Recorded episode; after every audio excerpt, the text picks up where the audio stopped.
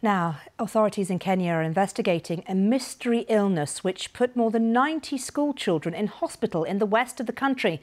The students from a girls' high school in the town of Kakamega complained of knee pain and difficulty walking. Well, let's cross live now to our Africa health correspondent, Dorcas Wangira. And Dorcas, give us a bit more detail about what this mystery illness is all about. We're still waiting for the health authorities to actually ascertain what this illness is.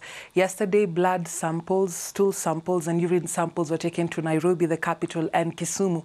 However, many of the girls had the same symptoms. They were struggling to walk, they had leg paralysis, and some of them had what looked like convulsions.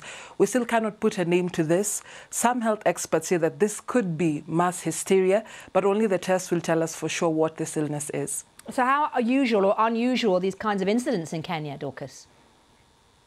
Well, I've covered one incident four years ago where there were students who had a very strange cough.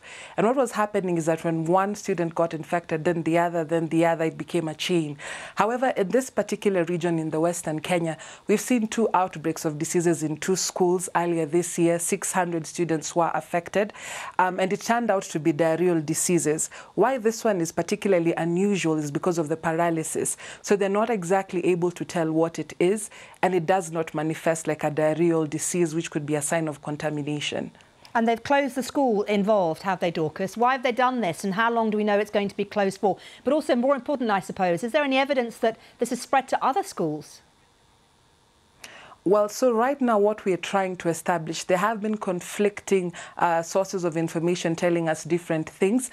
On one end, what is happening now, some parents have been able to get their children from school. Some school children are still in school.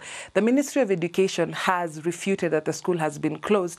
However, we are seeing uh, some parents taking their students. And yesterday, there was an incident when government officials went there and some students became rowdy and they were even pelting stones at the government officials' vehicles.